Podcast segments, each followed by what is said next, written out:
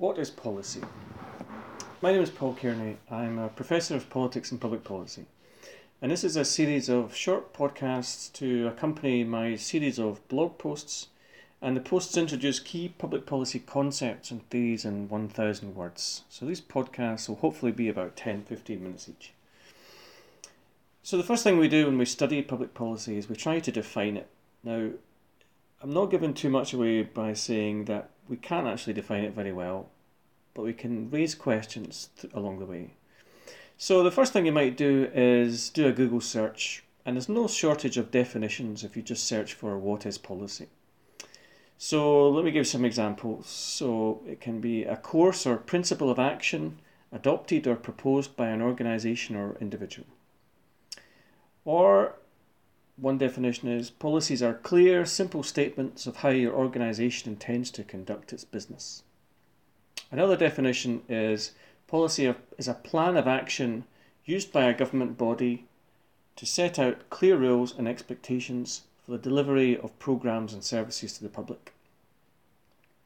Another is a policy is a system of principles to guide decisions and achieve outcomes. And a final example is a policy is a statement of intent and is implemented as a procedure or protocol. Now, some of these definitions are helpful, some of them are quite vague, I think. But most of them tally with the first definition of public policy that I give you in box 2.1 in this post. So, Cochrane and colleagues give this definition of public policy as the actions of government and the intentions that determine those actions. Now, it's still a little bit vague, but it gives you a sense that, that this is a, we're talking about decisions made by government and you know what what what we can use to explain what's going on there. It's the same with the, the, the third one on your list by Richardson Smith. Policy is a general term used to describe a formal decision or plan of action. And public policy is a more specific term which applies to a decision or plan of action taken by a government or a state organisation. So, so far, so good.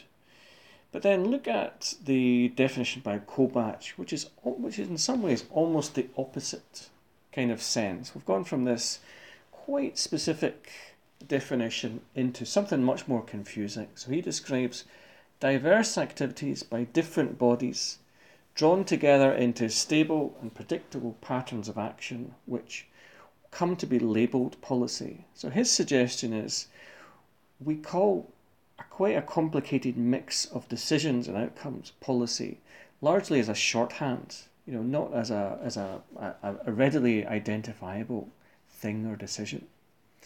And then look at uh, Thomas Dye's definition below there. Whatever governments choose to do or not to do. Now that instantly adds a second dimension to all of those definitions we started off with. Because we've gone from saying this is a purposeful act to make a a choice, something that you can point to something that's happened. And now we've got something to point to in which a government has decided not to do something. And that's the same as the, the next quotation by Howlett and Ramesh, which is decisions by governments to retain the, the status quo. And they say they're just as important as policies to change the status quo. Then look at the final three definitions. The one by Smith suggests the same sort of thing. Don't just focus on decisions which produce change. Also look at decisions or actions in which people have successfully resisted change. And look at that final discussion, difficult to observe. Now, that's a key uh, part of the, the study of public policy. It's incredibly complicated, and I think a lot of the jargon and concepts reflect that. So, look at the, the Peter John definition. Public policy is hard to research. It's a composite of different processes that cross cut most branches of government and involve many decision makers. And then look at how Sabatier describes that. The staggering complexity of the policy process means that we have to find some way of simplifying that situation to have any chance of understanding it. So that's the first idea. When you say what is policy, what is public policy, we'll come up with these simplifying, very simple definitions but at the same time, we accept that they're only going to capture a very small part of what's going on, and it can take you know, a career or a lifetime to, to give you a, a more settled sense of what's going on. So, what does this discussion tell us initially? Well, there's more to this than simple definition. In fact, if you look at if you look at my book, Understanding Public Policy, I've provided a definition so that we can ask more questions. I've set it up to be problematic so that it deliberately asks more questions than it answers. And I think this kind of discussion is inspired by uh, scholars such as Brian Hogwood. So the definition I like is as follows the sum total of government action from signals of intent to the final outcomes. Now that sounds okay to me. So you've got your government involved, that's the public policy aspect.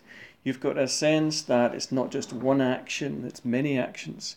And you've got a sense that it's not just uh, what they say they'll do, it's also what happens. Now, this raises all sorts of questions, and I'll give you four. The first one is Does government action include what policymakers say they will do as what they actually do? Now, that's an obvious question because often policymakers make unfulfilled promises, and that doesn't seem to be policy in the way that you would associate with something that's carried out. But at the same time, what would you call it if you didn't call it policy? You know, if, if a government put something in a manifesto, wouldn't you call that policy as soon as they did so? The second question is, does it include the effects of decision, decisions as well as the decision itself? Now, in this case, you might say, well, you know, you want to include policy outcomes. You don't want to just focus on the things people say they'll do. But those outcomes might not resemble the initial policy aims. So that's the question then.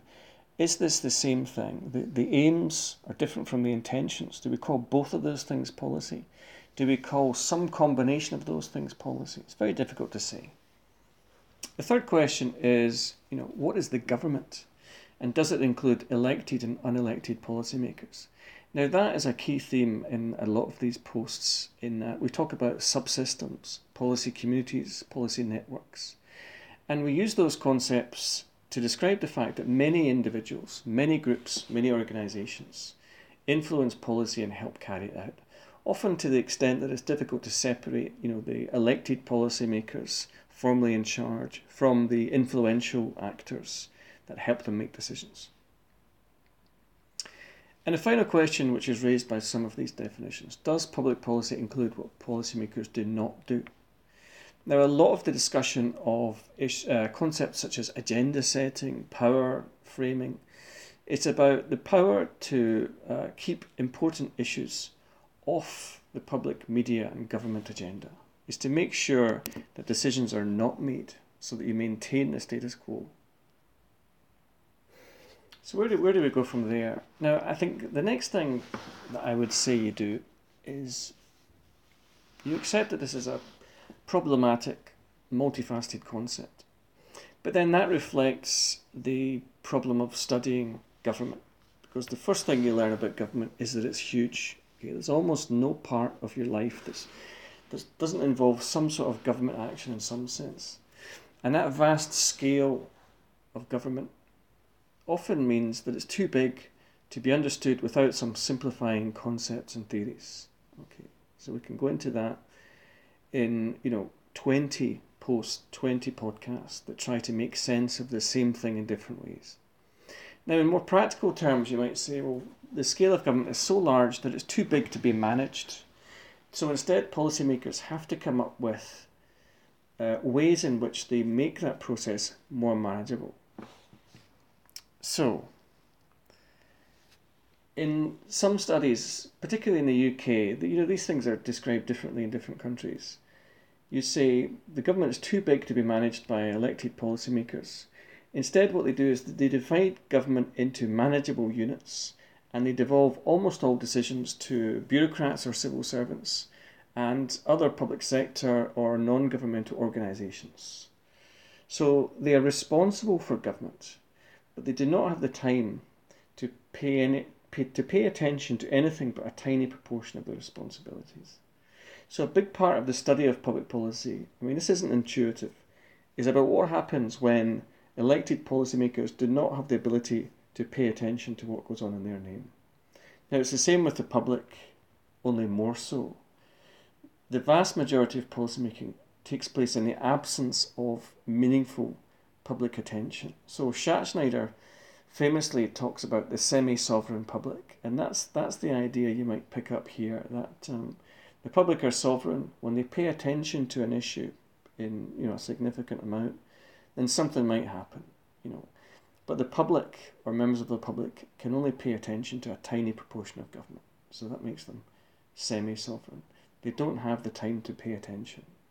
So a large part of public policy goes on in the name of the public, but without them really knowing what happens. Now, for me, that's what makes it simultaneously problematic, messy, messed up, but so interesting at the same time. How can you study a process in which almost no one pays attention to what's going on? it's really kind of counterintuitive and goes against the idea of politics where you know people are electing governments and making informed decisions about what they do.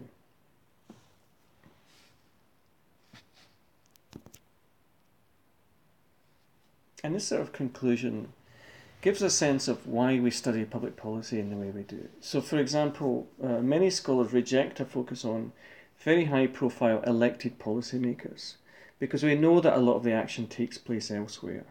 So we often focus on the day to day practices of organisations which are far removed from the, the top of government or the centre of government. And we often uh, you know, use different perspectives. So we zoom in to look at particular organisations. We, we zoom out to look at policy making systems. Now, interestingly enough, uh, so we find it difficult to identify what is policy. Now, it's the same with things like identifying and measuring policy change. I mean, if you look at the literature, or you go to a conference, and we're still talking about our inability to measure policy change effectively. So imagine that. Imagine we end up spending your time trying to explain that kind of change without actually knowing what policy is and how it changes. You know, it's kind of frustrating and fascinating at the same time.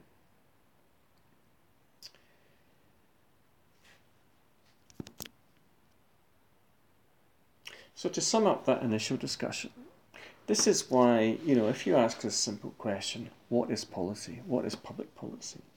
That is why I'll respond and say to you, well, that's really 12 questions you've asked me. And I'll go into those 12 discussions in a separate podcast. It's also why I think you should forgive policy scholars for coming up with so many wacky names to describe these processes. And uh, for you to think that the literature is so full of jargon. If you imagine if the policy process is so complicated, so hard to understand, you have to describe so much information.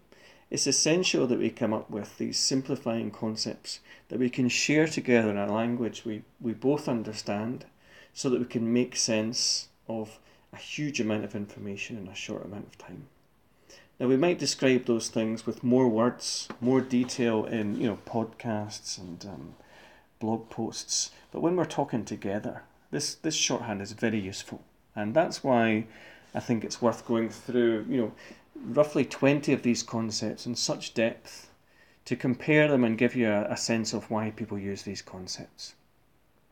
And at the end of it, I think what you should find is that policy making is complicated, the study of it is very difficult, and it takes a lot of skill and many useful concepts to make it look simple. Okay, and that's what we're going to do in the next 19 or so podcasts.